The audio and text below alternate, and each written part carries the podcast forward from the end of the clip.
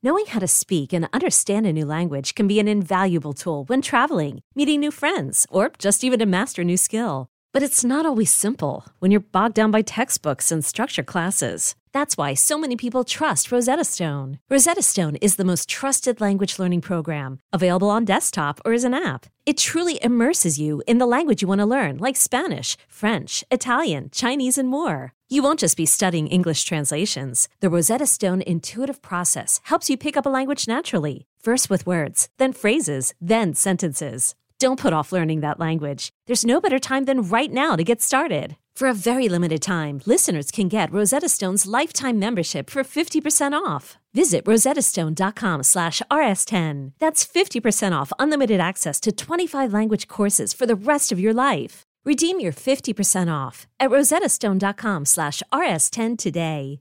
Ryan Reynolds here from Mint Mobile. With the price of just about everything going up during inflation, we thought we'd bring our prices down. So to help us, we brought in a reverse auctioneer, which is apparently a thing. Mint Mobile Unlimited Premium Wireless. How to get 30, 30, how to get 30, how to get 20, 20, 20, how to get 20, 20, how to get 15, 15, 15, 15, just $15 a month? Sold! Give it a try at mintmobile.com/switch. $45 up front for 3 months plus taxes and fees. Promo rate for new customers for limited time. Unlimited more than 40 gigabytes per month. Slows full terms at mintmobile.com. Welcome to Unhappy Hour, the show where we bitch about all the things we love to hate every single week. I'm your host, Matt Bellassai. I'm here in my parents' house recording far, far away from my producer, Barry Finkel. Hi, Barry. Hey, Matt. I'm also in my parents' house right now. I'm in their closet. Yeah? Oh, yeah. I am in my childhood bedroom, the bedroom where I became a man for the very first time. And by that, I mean the bedroom where I had my first wet dream. Wow. Does that wet dream have anything to do with the fact that there's a framed photo of Barack Obama behind you? Yes, sadly, you, the listener, cannot see the only decor in my childhood bedroom right now is a framed photograph of the 44th president of the United States, Barack Obama, with a cross. You can't see the cross. There's a cross above it. I love it. You got to protect him at all costs. Yeah. But anyway, I mentioned at the very end of our last episode that my plan for this year, the holidays, I knew at some point I was going to attempt to come home to Chicago. And for me, the best plan was I knew I didn't want to take an airplane, so I rented a car. I drove the 13 hours. All by yourself? All by myself. That car was rank by the time I made it, but I made it. I've never been in a car that long, ever. It was horrible. Yeah. I hated every moment of it. I got pulled over once in Pennsylvania. Of course. Because I tweeted about this and people came for me for being the wrong party. So I feel like I needed to explain myself. In Pennsylvania, there is a highway with two lanes. Yep, a classic two-lane highway. I was in the left lane, and at some point I noticed a cop car behind me, so I was like very careful. I was driving the speed limit. I like slowed down. Basically, everybody came for me because it is called loitering in the left lane. You're not allowed to drive in the left lane unless you're passing. That's what the cop told me. I had no idea. It's made up law. Pennsylvania is not a real place. In my defense, and I didn't say this, I was speeding. I was going fast. And the only reason I slowed down was because I noticed a cop was behind me. So everybody was like, you're the problem. You're the reason why there's traffic is because you just drive slow in the left lane. I was driving fast. Okay. So shut up. Luckily, the cop just was like, I'm going to let you go with a warning. And then I said, why don't you eat my shit? And then I drove away. Wow. And now I'm wanted in Pennsylvania, Ohio, and Indiana. Wow. Anyway, so I'm staying at home for all of December to minimize my back and forth travel. And because I do not want to do that 13-hour drive again. So this is where I am. I'm going to be, over the course of the next several weeks of episodes, going to be bringing you my childhood angst fueled by my being at home rage. Beautiful. I'm just at the end of that teenage angst because I've been with my family for a little over 2 weeks now, and we're driving back to New York sometime this week. But enough about me, because I'm sure that everyone who opened their app today to listen to this podcast saw something new, and I feel like we have to address it. My dick. Yes, our new artwork is in fact just a photo of Matt's dick. We will be banned. Yes. Well, it is the month of December. It is holiday time. And that means we're giving out gifts. You're welcome. This is me being selfless for the first time ever in my life. And we have so many gifts for you, Unhappy Hour listeners. The first of which is brand new Unhappy Hour artwork. Because I know you've been opening up your app.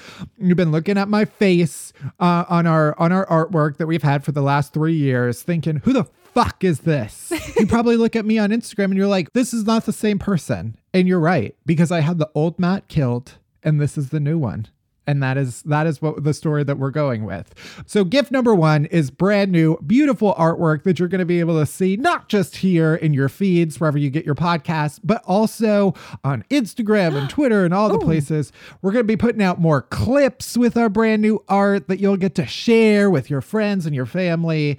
Also, gift number two, we're going to start doing more video. What? Yes. Not only will you hear us, you will see us, and then you might regret it, but we'll find out. Yes. Do we have faces for radio? Absolutely. Are we going to shove them on your screens anyway? Absolutely. Okay, get ready for sensory overload. Get ready to feel tingly in your bathing suit areas because you're going to get to see our faces as we're talking. And then finally, you've asked for it, and we are working on, we don't have it ready yet, but we're working on merchandise. That's what we say in the industry. We say merch. And the last time that we said we wanted to do merch, I believe we said that we wanted to do it, not that we were actively working on it. So do know that we literally have like meetings. We have design ideas. We've got a Pinterest board. It's truly, truly happening. We will update you on timing. I don't think it'll be ready by Christmas time, but maybe there will be a Christmas miracle. Yeah. If Jesus got shat out in a barn, then maybe we could shit out some merch before Christmas, but more likely the beginning of next year. The point is, we took off 2 weeks and everyone was like, oh, you suck because you were taking a vacation. Guess what? Now I hope you feel like shit because we've been spending the last 2 weeks doing all of this stuff for you. And every time I pull into this driveway and you hear me coming in the house, I hope you're happy that I've been running around, cleaning everything up, trying to get dinner in the oven just for you. You've been home too long already. And our final gift, obviously, is this episode. So let's get into it. Coming up on today's episode, we're going to have Worst Things First, where I talk about the stupidest, most ridiculous, worst news of this week. After that, we're diving deep into the worst Christmas music because it's already Mariah Carey season. And that means it's time to shit on all the songs that weren't written by her. It took me a while to realize that most songs actually are not written by Mariah Carey. Shocking to find that out. If only that were the case. We'd have space cars. Coronavirus would not be a thing. Absolutely. And I would have four legs if Mariah Carey wrote every song. I'll say that right here, right now. Mariah Carey is the Dolly Parton of music. And finally, to top off this Christmas theme, like the angel on top of your tree, we've got actress Midori Francis as our guest complainer. You know Midori from movies like Ocean's 8 and Good Boys, and now she's starring in the heartwarming Netflix original series, Dash and Lily. She's Lily? What? Yeah, she is Lily. She is the titular Lily. And I did refer to the series as Lily and Dash to her face repeatedly. You're doing great. So let's get into it. Let's do it. Let's start the show.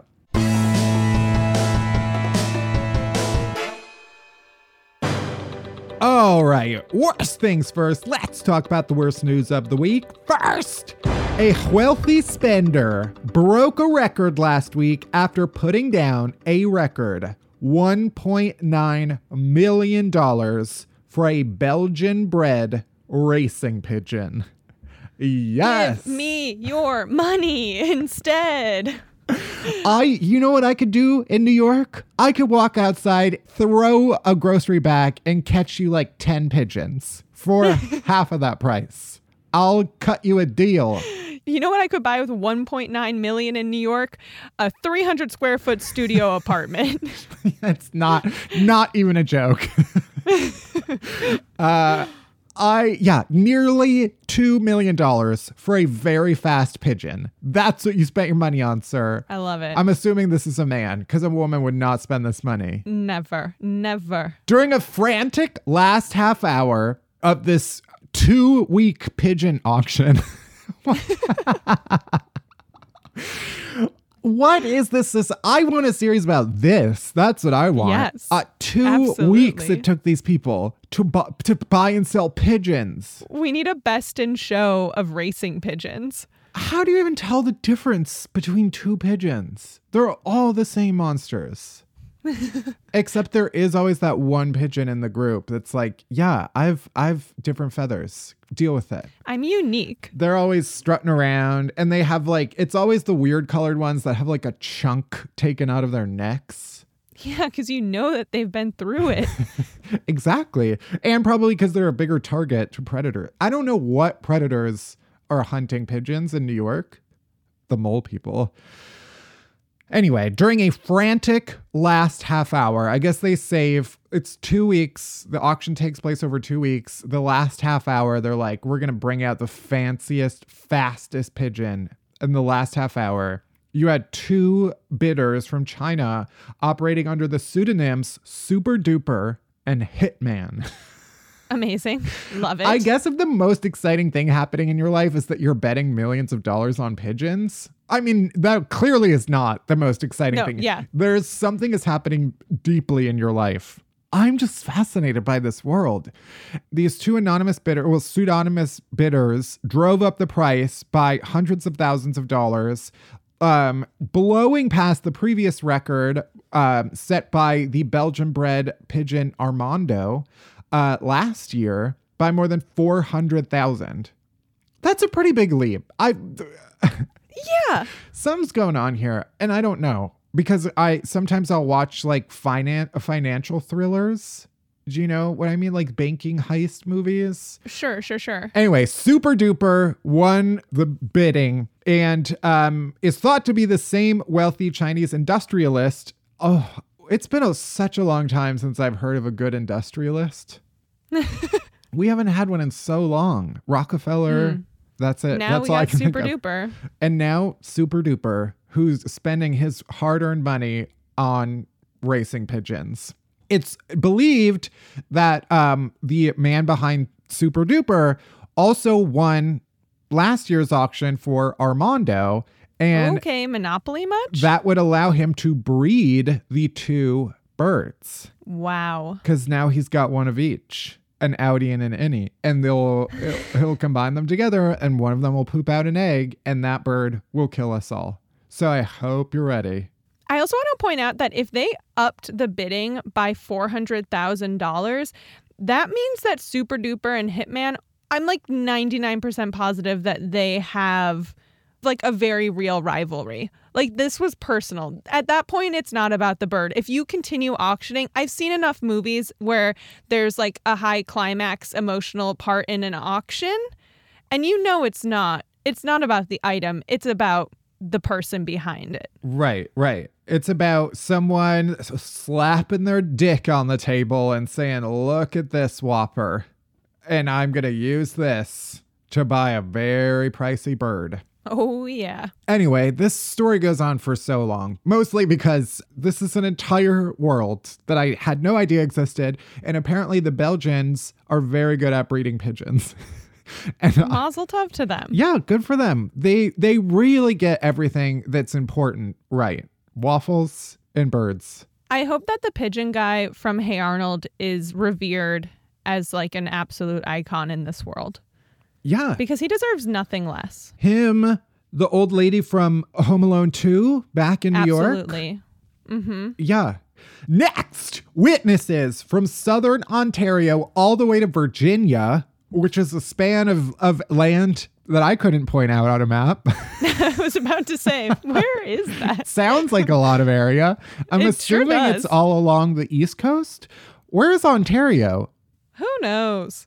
Somewhere in that whole space of area, they reported hearing a boom that shook windows, and other witnesses reported a bright white and yellow fireball in the sky shortly after noon on a Wednesday recently. And according to the American Meteor Society, the fireball was likely just a disintegrating meteor. Okay. I'm sorry. Okay. What? Sure, that's what they want us to think, to shut us up. I know the truth. Also, I don't know what's more upsetting, the fact that this happened or the fact that I hadn't even heard about it. Yeah, same. I didn't know about this until this is where when all of the crazy shit goes down. I'll put on my tinfoil hat. I'll put on my aluminium hat and say, wow. Yeah. That's how I say it now. Cultured much? He goes to London one time. And actually, I've been twice. You're welcome. Oh. Yeah. This is when all the... If I were an alien, I'd pick right now to land. Because everyone's distracted. Everyone's weak and distracted. It's a great time to take over. Please. I welcome it. I'll be honest. If there's any time in my life up until now, in my documented life, that I most welcome being probed... by an alien, now is it. That's exactly what I'm saying. Please. That's how deprived I am and bored. I would take it up any orifice. This is also the same time that all of these weird ass monoliths, these steel beams that are just showing up in the middle of deserts. I only heard about the one, and then today I go on Twitter and there's two more that are popping up, and I don't like it. And I'm just saying, if some shit is going down right now, you need to come out with it. Stop playing games. Stop being coy and probe me. I don't like the wishy-washiness. Typical man. And finally, an 81-year-old former Marine in the Chicago suburb of Niles. Oh my God, right, that's right where I am. Anyway, 3 people broke into their home. Oh, cool. So yeah, there's it's these old ass people. Excuse me, these heroic elderly Americans who told the newspaper that a man in a reflective vest and mask came to their door. This is the thing that they do, where they come to a door of an old person and then they're like, hey, we work for the utility, let us in. And then the old person, because they don't know any better, because their brains are a little fried from years of being the greatest generation. Good catch. Anyway, they come to their door and then they're like, hey, we need to fix your fuse box. And there was a fire somewhere nearby recently. And then they let them in. And then next thing you know, you're tied up in the bathtub, which is not what happened here. But turns out one person who would come in and check the fuse box. Meanwhile, 2 other guys, while they were distracted, would come in through another window and then start going through all their stuff. But this makes me feel better about the fact that Con Ed has left 3 voice messages for me, because now I'm like, no, you're probably an intruder. Okay. Or your apartment is burned down.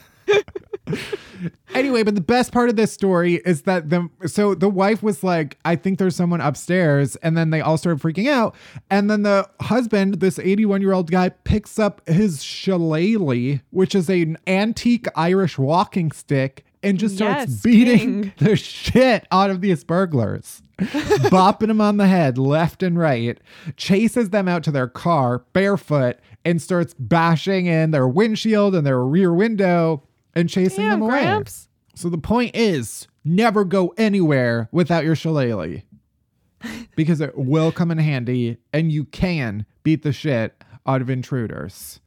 That's what that should be, the Second Amendment, the right to bear shillelaghs.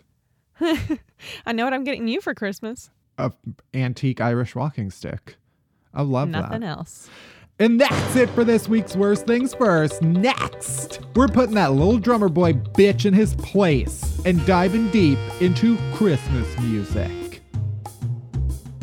Deep dive, deep dive, deep dive, deep dive, deep dive.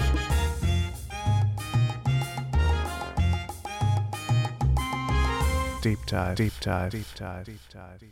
Well, I've said it before and I'll say it again. Christmas season is here. And it means Michael Bublé has been uncaged. He is out there. He's out there somewhere unleashed, just crooning away. And one of these days, he's gonna croon too hard and we're all done for. So it's that time of year when Christmas songs, guess what? They're on the radio. They're the only songs allowed. They're the only songs. You go into a Walmart, you go into a Target, you're getting blasted. You didn't ask for it, but guess what? You're getting it anyway.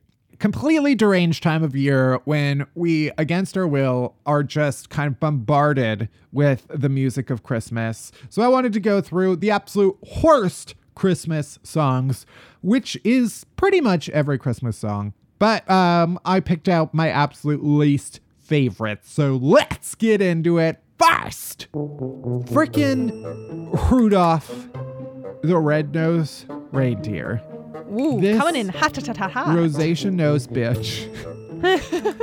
we all have skin problems. It's winter. Deal with it. Put some moisturizer on your wrinkly ass, gross ass, infected nose and stop complaining about it. Sorry, I don't want to hear about some nerd reindeer getting bullied to within an inch of his life. The whole point of that song also is that Rudolph gets bullied. And then, lo and behold, turns out his radioactive nose is actually a huge help for Santa on Christmas Eve. But isn't Santa a wizard? He's been alive for like 7,000 years or whatever. And this is the first time he's dealt with fog. I mean, climate change has really had a huge effect on our climate, as you know. Well, no, is that what fog comes from? I don't know. If he's a wizard, then fix climate change. That's the biggest issue. Where's that Christmas song?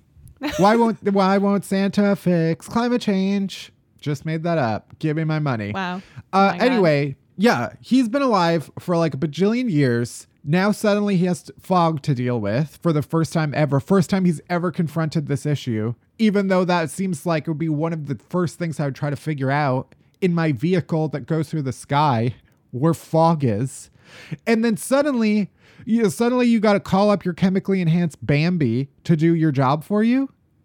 Where was Santa when Rudolph was getting swirlies in the reindeer yard from Comet and Donner and Blitzen, who are the three straight reindeer, by the way, because all of the rest of them have the gayest names I've ever heard of. Dasher, Dancer, Prancer, Vixen, Cupid, and Rudolph. Faggots. Homos, lesbians. So I assume that the bullying is being done primarily by Comet, Donner, and Blitzen. Right. Yeah. No, that's canon. That makes sense. The point is, I'm sick of that dumbass reindeer. Get over it. Next, the Little Drummer Boy. Fuck that little bitch. First of all, the premise of this song is that they were like, okay, they were like, oh, okay, there's this new magic baby who was born in a donkey's bathroom. And then also he's king of kings. And then so everybody should come and see him and bring him gifts. And then this little drummer piece of shit, he really showed up. It's just this little boy who was like, oh, you told me to come, but I don't have anything to give to the magic baby, but I have this drum. Why don't I play it for you? And then he goes, pa-rumpa bum bum, which is not the sound a fucking drum makes. So your one gift is playing drum like an idiot? That's like showing up to someone's birthday and saying, sorry, I forgot to get you something. Here's an interpretive dance. Here's an air guitar cover of your favorite song. Yeah. Why don't you learn that you had the whole way marching to get there across the desert? You didn't think to maybe learn what sound a drum makes? I get fucked. I hope that little drummer boy is rotting in hell. He absolutely is. And we will be meeting him there one day. Good news, at least, is that the life expectancy of someone in the year zero was like 12. So he died. He died a young and probably horrible death. That's the silver lining of this song. I really like hate this song with a vengeance, to the point where Alex, one year for Christmas, we were driving up to Boston and he was like, I made you a playlist. And I was like, oh my God, that's so sweet. And the first song was the classic Little Drummer Boy song. And I was like, haha, very funny. And then he hit the next song and it was the same song. And I was like, haha, very funny. And then he put on the next song and it was like a reggae song. And I was like, okay, cool. And then it gets to the verse and it's like, nope, this is a fucking reggae cover of Little Drummer Boy. He found like 20 versions that sounded wildly different. It almost made me like the song, but then I snapped back and was like, hell no, that song fucking sucks. Yeah, you almost got Stockholm syndromed into liking Little Drummer Boy. No, it's also like 30 hours long. Yeah. It's so long. Like, we get it. Yeah, he plays the drum with a sound that no drum has ever made. It should be like, come thy told me, but that Little Drummer Boy just should have been but all over the place. Yeah, he should have done a sick solo number. Let's see, next song. There's that one that's like, I saw mommy getting doggy style by Santa Claus. One of my faves. Yeah. Why are half of Christmas songs about getting absolutely railed by Santa? They're so like that. There was a tweet that was basically this, that was like, yeah, half of all Christmas songs are just like, I've never been hornier in my life. Santa Baby, which is just like a lap dance for Santa, basically, in exchange for him giving you gifts. He deserves it. Christmas is really just society collectively reckoning with our daddy issues. Absolutely. I for real thought when I was younger, though, that like the I saw mommy kissing Santa Claus was like legitimately just a child being like, I like my parents are getting a divorce. Like, this is a horrible thing that like it's not clear at all. This is not a song that we should be playing. You fundamentally have to know the truth about Santa Claus in order to understand the song. And that's just not a luxury that most of us can afford. What else? Wonderful Christmas Time.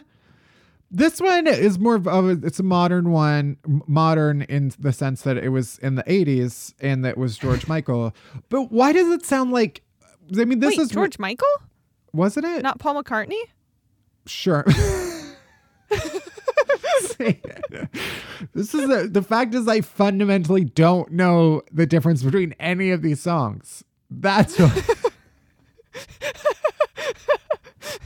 I think what I did was I was like, why this song sounds so 80s. There's like weird kind of like synth things happening. It sounds so like it's being recorded and like I'm in like a laser tag arena and but somehow it's Christmas. But so I just assumed that it was George Michael. No. But it was not. What is the one that George Michael sings? Last Christmas? Yeah. Is that? Yeah. Which is also, I don't like weird, sad Christmas songs.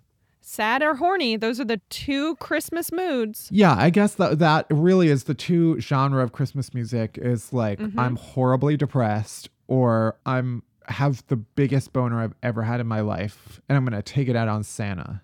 And guess what? This Christmas, it's both. So where's that song? And finally, maybe I can end on my favorite, but also least favorite. My favorite Christmas song is probably This Christmas, but the best, worst rendition is obviously Patti LaBelle singing This Christmas at the Rockefeller Christmas tree celebration. It is the greatest video ever recorded. If you haven't seen it, watch it. She goes out to sing This Christmas, realizes immediately that her backup singers are not there. The person in charge of the cue cards, because she doesn't know the song, has them all messed up. I'm gonna have them all I can, because I don't have the right words and I have no background singers. And just before we hit record, I started watching it. And I had no idea that immediately when the song ends, the shit show of a song, they announce Bill and Hillary Clinton, when he was president, and they come right out. I was like, I cannot imagine a more like embarrassing performance moment, but it is truly iconic. That song is iconic, and it will forever go down as the worst performance of a great song. And on that note, enjoy your effing Christmas songs while you can, okay? But that's it for this week's Deep Dive. And next, we got Midori Francis on the pod right after this commercial break.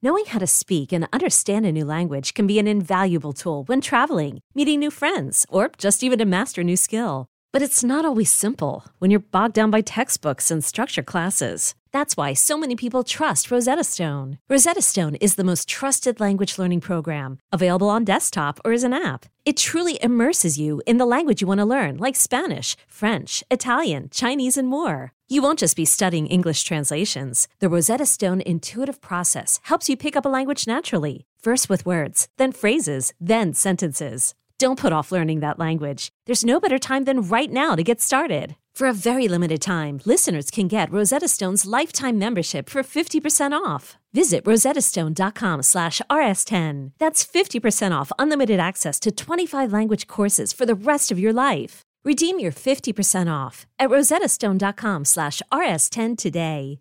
Selling a little or a lot?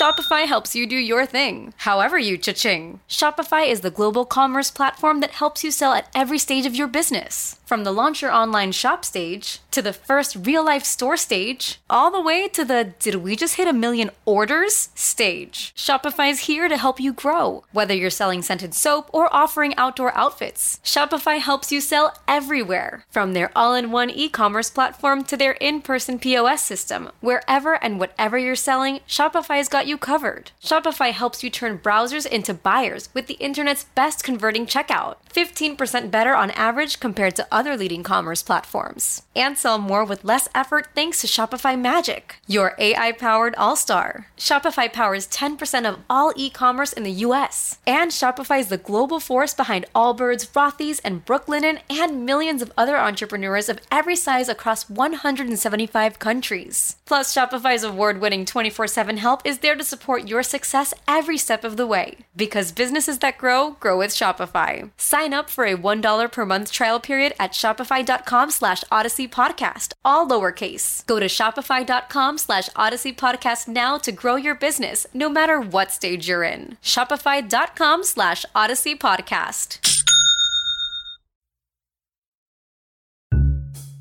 My guest complainer today is actor Midori Francis. You've seen her in movies like Good Boys and Ocean's 8, and now she's starring in her new Netflix holiday series, Lily and Dash. Welcome. I love that you called it Lily and Dash. It's Dash and Lily, but that's... Oh, my God. No, I blame Melissa. I will throw her under the bus right away. No, you should just say that you did that intentionally because you want it to be Lily and Dash. You are the star. You will lead it. I'm unilaterally changing the name of the show. Thank you so much. Tell all the news junkets. Welcome. Thank you. Well, we like to get going by asking everybody, what is one thing you hate that everybody else loves? Dogs. Wow. I know. I almost didn't say it. I know. Well, so I was having trouble actually answering this question. First, I was going to say long massages, but that just feels like, I don't know, a weird thing to talk about. Then I was Googling. I Googled right before this things that people love. And there's like these lists of like things that people love. And one of the top 10 was dogs. And I was like, oh, I'm going to get some haters, but it is true. And maybe hate's a strong word, but I don't I don't love them. I want them to be okay. I want them to be happy. I don't wish any harm on them. I care about them. But I don't want a dog jumping on me. I don't want a dog licking me. I don't want the dog where I'm eating or sleeping. Uh-huh. Yeah. Did you grow up with dogs? No. Okay. So that I feel like it's one of those things that's sort of like... You're like, it's either in your DNA, you're raised with it, or it's not. You have to be like broken in early. Yeah. I think maybe I'm a bit scared of dogs. And then more so, it's like the way I feel about dogs is kind of like, look, I love wolves. I like squirrels. I care about them. I don't want anything bad to happen to them. I wish them the best. I don't want a squirrel when I walk in the door to come up on me, and I don't want a wolf to come up on me. Do you know what I mean? True. Yeah. We're just lumping all of them in the same category. Yes. Yeah. I mean, I think I've actually said on this show before that I'm kind of with you on this one. Oh my God. Thank God. I was like, I feel like, yeah, this is going to be controversial. So thank you for supporting me. I've certainly like set the stage for people that won't be a like super out of the box opinion on this show. Great. I just like, I'm very like anti-dog that is not my dog. Yes. Like I don't even have a dog, so that's why I'm okay. I'm just like, if I own it and I'm responsible for it and like it, I have to spend time with it, then I like it. But if it's someone else's like thing that is running around, it has all of their shit. No. Are you a cat person? Yeah, I'm not a cat person, but I have more of an understanding of cats, like in a connection. Okay. Yes. That is where we disagree. We diverge on that one. This is where the interview just really dies right now. We can't talk anymore.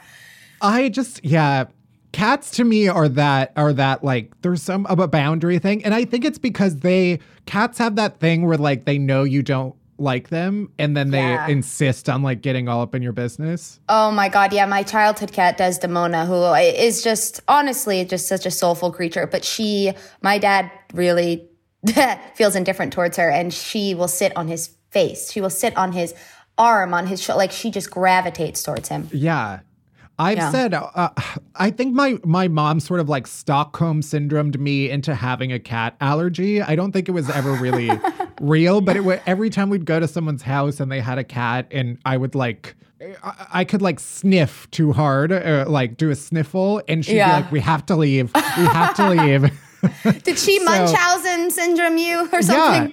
Yeah, I basically... So I think that's that is why I think a lot of kind of pet opinions are formed in early childhood. I do too. Yeah, no, I mean, my brother and I have gone back and forth about this dog thing. And like I said, I just want to just put this out there. I really care very much about dogs, and I wish them the best and would. It's too late. It's too late. You're on the record now.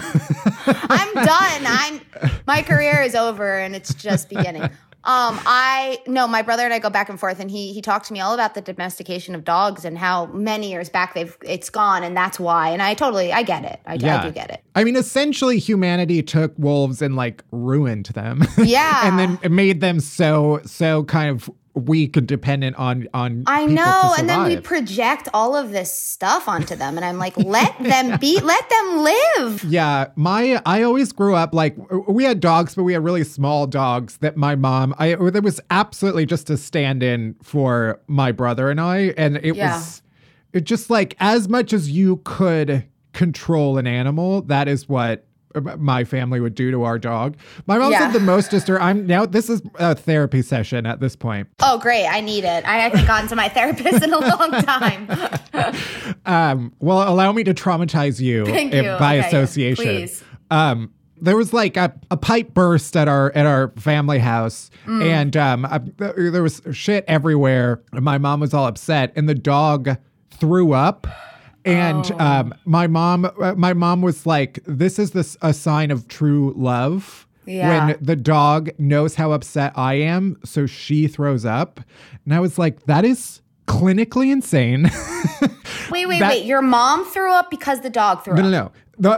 The dog threw up because, in my mom's view, the dog was so upset that my mom was upset. Oh, that, like, wow. Because there is some like psychic connection. My mom was like, basically her idea of love is that you have to be physically ill over her. Wow. That is so revealing. It was one of those things that I was like, oh, you just said that. And it puts like all the puzzle pieces fall into. Listen, Matt, I bet you that you didn't throw up when your mom was sad. So that dog was the implication of what she was saying. That dog did a much better job at being her son than you.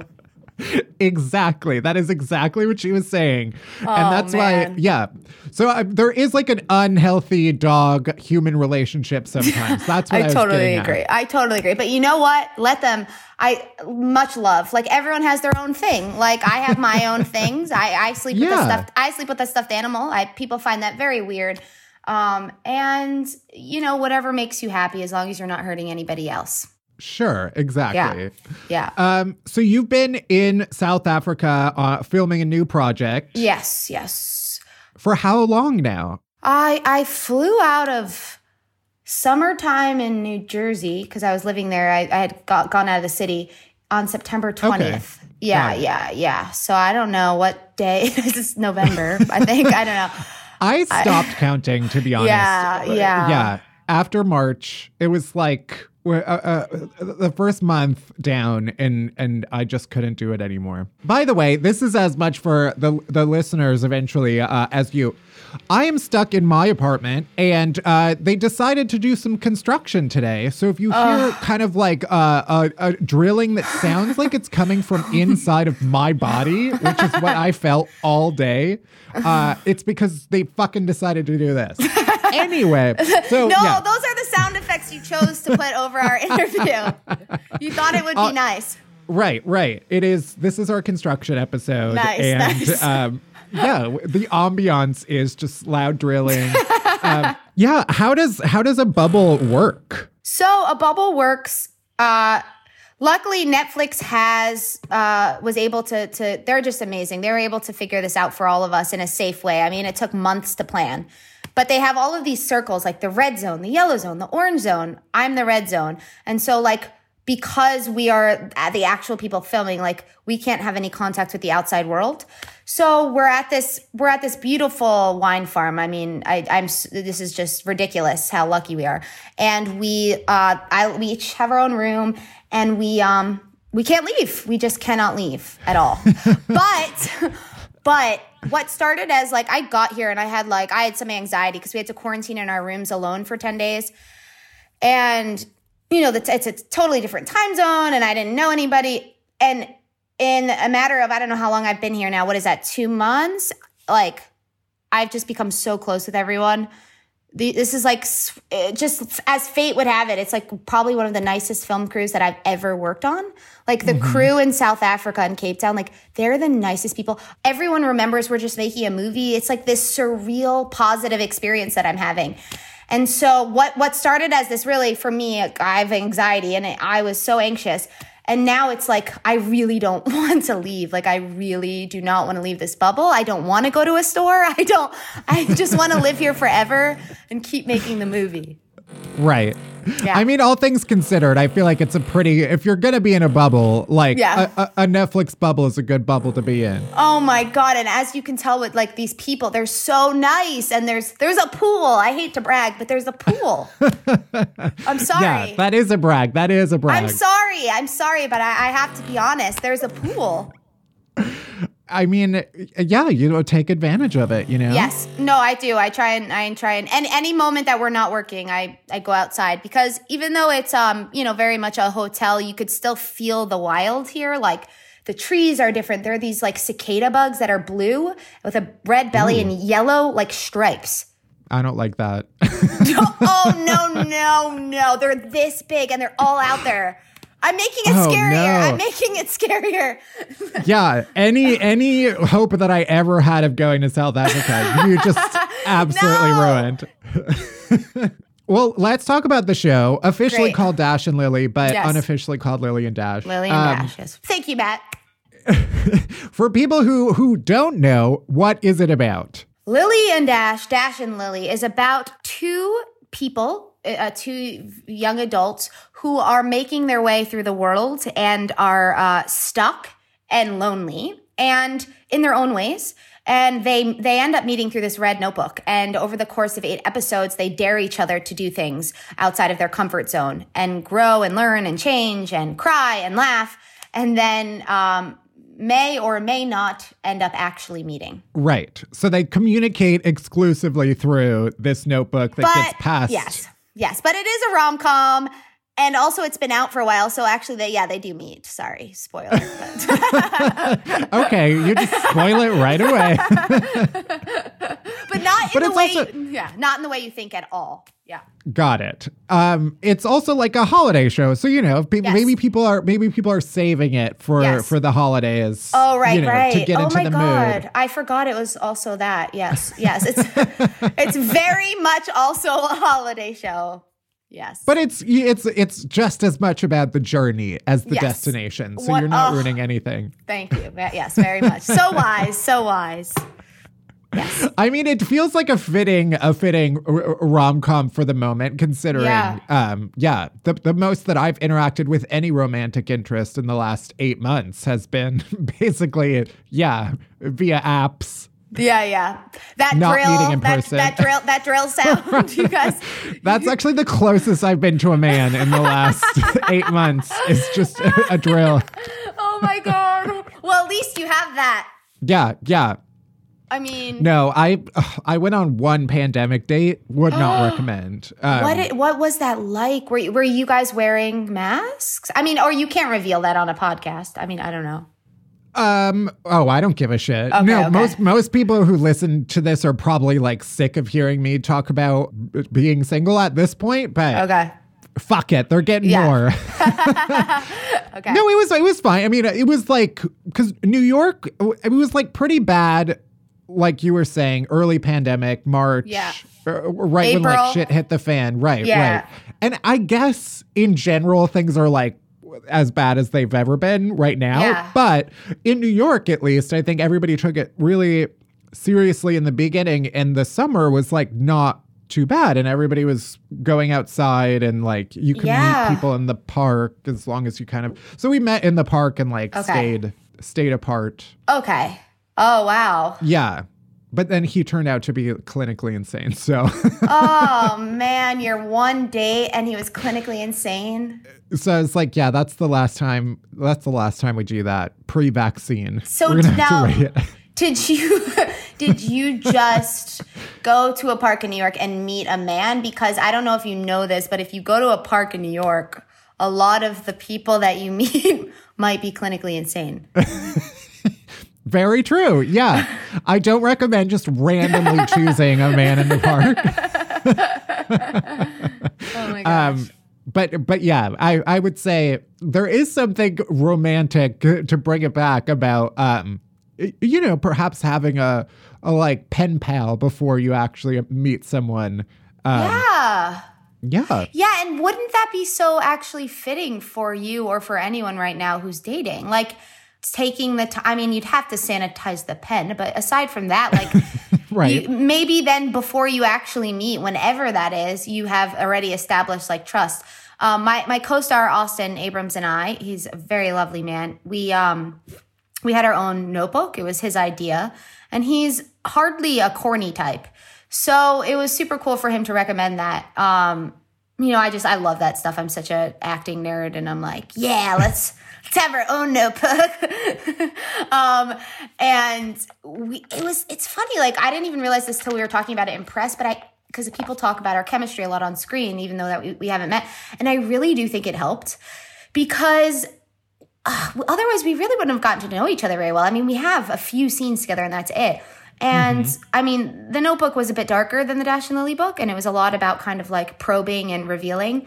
But the fact that we did that, I actually think, like, when I would see him the next time, I'd be like, because I think one of the dares was like, you have to tell each other a secret or something. And so by the time I saw him on set, I would look into his eyes and be like, oh, you know that thing about me. And he'd be like, yeah, you know that thing about me. Like, number one, we have dirt on each other, so let's be nice. But number two, just like it did create this kind of curiosity and like closeness. So yeah, that was a very, yeah. That is now something you could take to every role that you have, is that you have to make essentially a blood pact with your co-stars. I just keep upping the level. Like, my next job, I'm like, so we have to cut our right finger and mush. Right. You have to murder. So you have together. You murder someone, and then then you share that secret. It's an intimacy that only you and that person. Yeah, share. You know, I don't know if we could murder someone, because production might have to get shut down, and then we'd let everybody down. So we have to keep it somewhat legal. Sure. Okay. Maybe it's just like a light misdemeanor. Yeah, of course. Graffiti. Sure. That seems right.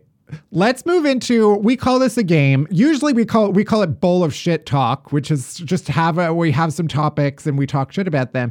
But you sent over some stuff that is like, we're going to kind of positively rant about. I'm just curious about some of these things that I haven't heard of, like Savannah cider. Okay, so this, I swear to God, this is from last night. I'm not. Has it no, at I'm the not. Ready. I swear to God, I'm not drinking it.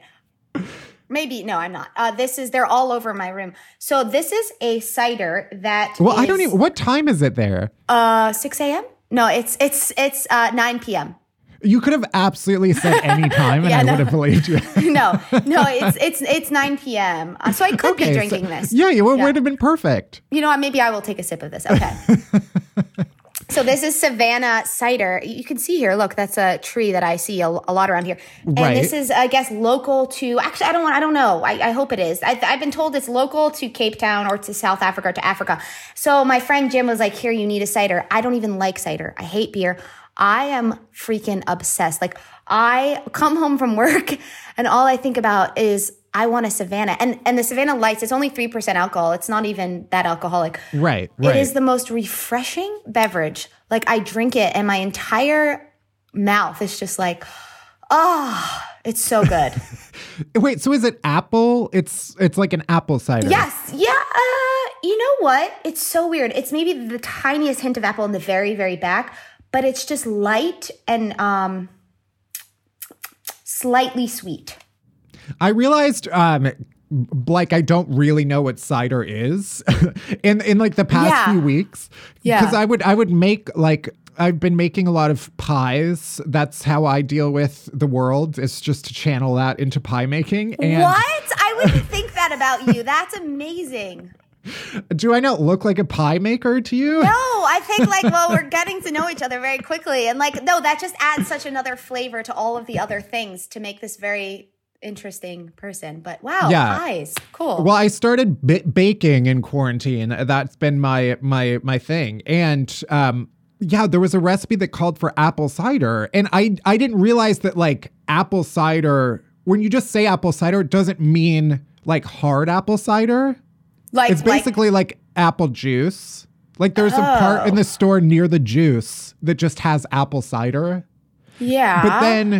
But I didn't know that existed. So I just went and bought the alcohol. You didn't know that there was, that apple cider was just non-alcoholic? Apple cider. Right. I thought they just meant the cider. Oh, no. That makes me feel so sad. Apple cider. That's the most come on, Halloween, Christmas, you get your apple cider. Right, but I've only had it in an alcohol context. Even as a child? Yeah, I was drinking the hard stuff. 8, 9 years old. Oh. No, we never really had that. That was another maybe Munchausen syndrome thing for me where. Did she tell you were allergic to apple cider? Because this is getting messed up. No, it was one of those things. I don't know if you've had this. This wasn't my mom's fault. Where I remember, I have a distinct memory of drinking apple juice, not cider, apple juice, and then getting sick. And sometimes your brain, especially when you're a kid and something, you happen to get the flu or something. Oh my God. Yeah. Like after eating something. Yeah. And then it's that thing is ruined because it's always in your mind associated with that it's going to make me sick. And that was for a while, I didn't. Yeah. Yeah. No apple things. Anyway, we got into one item. Yeah. Okay. What is secret wine? That was the other item that I wasn't sure about. Oh my God. I can't believe I put two alcohols first. Secret. This is the other alcohol here. It's also just at the ready. Yeah. You don't understand. So we come home from work and there's a lobby and we know all of the staff. They're like family and there's just a bar and it's just there. And we're just all there all the time. Like, it's just there. It's around the block. So secret wine is so I'm on a wine farm here and they make it here. It's pink and it is dangerous. So you should have Savannah's casually and secret if you want to have a very good time. It's something happens when we all drink it. 'Cause all of the cast and crews here where the party it becomes like a spiritual insane asylum. And like, there's never been a time when we've all drank in secret and haven't had like a crazy interpretive dance party or howled at the moon. Like it just has something in it, a secret. Will you bear with me here? Yeah. That really creates a very fun time. And that's what they call it. They call it secret. Yeah. Like that's just like the. Yeah. I'm like, hey guys, can I have some secret? Like, sure, Midori, welcome back. Got it. Yeah. All right. Well, now I have a list of things that I need to try. Yes, and it's pink. And it's pink. Yeah, I'm gonna import. I'm gonna bring some home. Yeah. Good. Yeah. Well, before we let you go, because we're just about out of time, where can people find you and your work? Right. So Dash and Lily, Lily and Dash. Whatever you want to call it. Yes, yeah. Whatever you want to call it. Lily. No, I'm just kidding. Just Lily. Yeah. It premiered on Netflix on November 10th, and all 8 episodes are up and streaming. It is a great holiday watch, but I promise you it's more than that, and it will warm your heart. And I give it a try because I believe in it, and I'm proud of it, and I'm happy to share it with everyone. Yeah. And then you're on Twitter and Instagram and all those places. I'm on Instagram. My username is @MidoriGlory. I vow to myself to never change it because that's my original name, MIDORI Glory. And then I'm on Twitter @MidoriFrancis, and I'm on Facebook, but I don't want anyone to find me there. So okay, they don't have to find you. Okay. All right, we're almost there. We're almost at the end of the show. But first, our chasers. Chasers are the good stuff that help all the bad shit go down easier, starting with Do Better White People, where we highlight some anti-racism resources and other actions we could take to make our world a little better. What are we highlighting this week, Matt? This week, obviously, it is the season of gift giving, but more importantly, it is the season of buying shit. Buying shit that you probably don't need. And my favorite thing to buy that I don't need, but will continue purchasing until I die, is books. I love to buy books. This is probably, we might have even used something similar. We might have even said something similar in a previous Do Better White People. But today I wanted to talk about buying from independent Black-owned bookstores. So I'm going to have a link in our show notes that have a whole bunch of Black-owned bookstores, independent bookstores. It is incredibly important to buy books from independent bookstores. I mean, always, but especially right now, all of these places are hurting. So yeah, instead of placing an order on one of these big chain websites, whose names I won't even say right now on this podcast, unless they give me money, is you can order from an independent Black-owned bookstore. They're in literally every city. But if you can't find one in your city on the list that we have in our show notes, then most of these places ship nationwide. So just pick your favorite one and place that order, and they'll ship books right to you. Guess what? All of these places work the same as the big places. You place an order and they ship it to you. And if you order directly from these independent bookstores, they get all the money. It's much better for them, and they love it, and they're all nice people.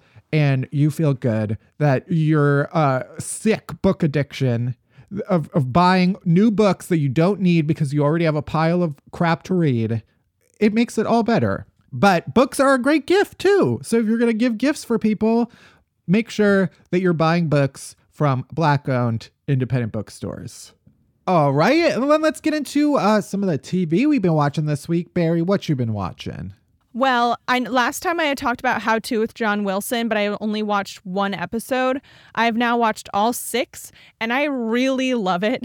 And I can describe it better this time, which is that he's a filmmaker who basically just documented New York like every day, all these different moments, and then he would string together related footage and like kind of build a lesson around it and go on a journey in each episode. And it made me weirdly miss New York, even though I live there. But like, it's really, I just have never seen anything like it. And it's like sweet and wholesome and also weird. And it's just like those moments that are so crazy in New York that you would otherwise just walk past. Like a really tame version is like, he filmed a guy who was like on scaffolding upside down playing the flute. And like, yeah, I wouldn't even blink an eye at that. Another was just like a woman who just takes a Duane Reade bag and steals a pigeon, and he just films the entire thing. She was selling it. Yeah. But the last episode is right around when COVID hit, and it was like deeply triggering of like he filmed what it was like to be in the grocery stores and stuff. And it was just like, oh, my God, I can't believe it's been so long. And like just remembering what those first few weeks were like. And I don't know. It's really good. I really have been enjoying it. So I've been watching that. Finished Fargo. Don't really have a lot to say about that. And then I've been watching The Crown, which this season is so good. So good. Oh, my God. I only have one episode left. I have one episode left. But like that show, like, I mean, the writing is great and like all that stuff. But man, the acting, like those fucking actors, they're so talented. So, yeah, that's what I've been watching. It's been very fulfilling. How about you? What are you watching? Definitely The Crown. I finished all of it. I have also been listening, not produced by Pineapple, but the Crown podcast. Yes. The Netflix Crown podcast. Yeah. The Crown podcast, the companion podcast, is so fun. And it's also, it's fun. Like the actress who plays Princess Anne has like a super heavy accent that is like nothing like what is in the movie. Really? I love her. I love her. It's fun. But they talk to all of them. I watch all of The Undoing, the Nicole Kidman, Hugh Grant show on HBO Max. Recommend that. Yeah, I've been watching so much stuff. Basically, being at home, I have to like compromise. Not compromise. I feel immense pressure to find something that is going to be entertaining, not just to me, but to others. Yeah, I hate that. Yeah. And I've been wrong. I've been wrong plenty of times because it turns out a lot of stuff that I like, everyone else does not, which is difficult to confront. But so The Undoing, Queen's Gambit we've watched. And then I just started rewatching Killing Eve because I realized I hadn't seen all of it. So I didn't watch the last season. There's like three seasons. Yeah. And I didn't watch season the first. So anyway, what is your non-TV chaser? Well, obviously my non-TV chaser is one that I had before, but I hadn't actually met her yet, which is my baby niece, Sarah. She's so cute. And I'm not just saying that because I'm her aunt. Like, you have admitted she's cute. Like, several people who don't have stakes in the relationship really think she's cute. So objectively, she's one of the cutest babies I've ever seen. And I love her so much. And also, for Thanksgiving, I baked two pies and I used the fillings from another cookbook that I had tested before. But then I used a different cookbook, the book on pie, for the crusts. And my chaser is the book on pie because that shit is awesome. I love the way she wrote it. Mm-hmm. It's super helpful. And there are so many recipes, and it like makes me just understand the process better, which is great. Right. And I love it. Yeah, you have that one, right? Yeah, I love that it's like fillings are separate than the crust. It's exactly. Like you can mix and match. You can make your own recipe based on what you like. Yeah, which I'm in control. I'm the captain. And then my third and final non-TV chaser, I feel like maybe is yours too, but I don't want to speak for you, which is seeing everyone's Spotify Wrapped lists and being on them. Yeah. I love it so much. I always really forget when the Spotify Wraps come out that like podcasts are on it. Yeah. Yeah. People listen on Spotify. I mean, my Spotify Wrap was like just horrifying because my top 5 songs, 4 out of 5 of them were just from Chloe and Halley's Ungodly Hour, and then the other was Hadestown, which I can't believe that I listened to Ungodly Hour more than Hadestown. I find that just hard to believe, but it's because I compulsively listen to albums and I have not been listening to playlists because I just like need to know what's coming next in an otherwise uncertain time. And I'm like, cool. Love to see the physical representation of my soothing mechanisms. Very cool. Yeah, my Spotify Wrapped is usually too embarrassing to even share. But I mean, I tweeted that one of my top 5 most played songs of the year was the karaoke version of Memory from Cats.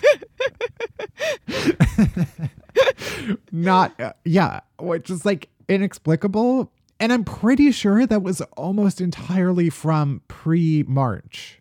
Yeah. When Cats was like in the discourse. Oh, man, I miss that time. So I can't even blame COVID. I can't. It's just me. I miss karaoke so much. Same. Everyone's like, what are you going to do when you get the vaccine? And mine is absolutely karaoke. I am going to shoot that shit directly into my nostril and then go immediately to Koreatown. Go fucking ape shit. Yeah. I still have, from my birthday last year, I still have the punch card that we have 2 hours free. And that shit does not expire. And I will be using it. I saw some tweet today that was like, I mean, this was one of those like friend of a friend of a friend type tweets, mm-hmm. but it was like someone saying that their friend's grandma got COVID and they were like, how she hasn't left the house at all. Then they found out that she was sneaking out to a karaoke bar that was open for seniors. So it was like secret grandma karaoke. Oh, my Lord. Which is my life and my future. Absolutely. Wow. Icon. Absolute legend. Well, what is your non-TV chaser? That is my chaser. Secret karaoke grandma bars. Yes. Seeing everybody on Spotify Wrapped, being at home has been joyful thus far. And also another podcast wreck, even though you have to finish Unhappy Hour before you listen to another podcast. But both former guest complainers, Kate Berlant and Jacqueline Novak, have a podcast called Poog, P-O-O-G. It is goop spelled backwards, where they, I guess, pretty earnestly talk about just like self-help and like self-care. So they talk about their like skincare routines. And anyway, they're both so hilarious, but also like so brilliant. They're so smart. It is just insane. It's like listening to two very funny but very smart people talk about their, I mean, it's very like, we're talking about like the specifics of what goes into face cream, but it is, I listened to a lot of it on my 12-hour ride, and it was like the perfect backdrop. I love that. So thank you for listening to Unhappy Hour. You can head to Apple Podcasts, Spotify, Stitcher, wherever you get podcasts. Hit that subscribe button, then rate us and review us, but only if it's nice. I don't want to hear your shit. Unhappy Hour is a production of Pineapple Street Studios. It's produced by Barry Finkel, Melissa Slaughter, and me, Matt Bellassai. Special thanks to Jenna Weiss-Berman and Max Linsky. Our music is by Hansdale Sue. You can bother Barry at Finkelberry Pie. You can worship me at Matt Bellassai. And you can follow Unhappy Hour Pod on Twitter for all the latest podcast buzz. And you can leave us a voicemail on our rant hotline at 601-600-RANT. That's 601-600-7268. And that's it. That's everything. Thank you for listening. See you next week. Bye-bye.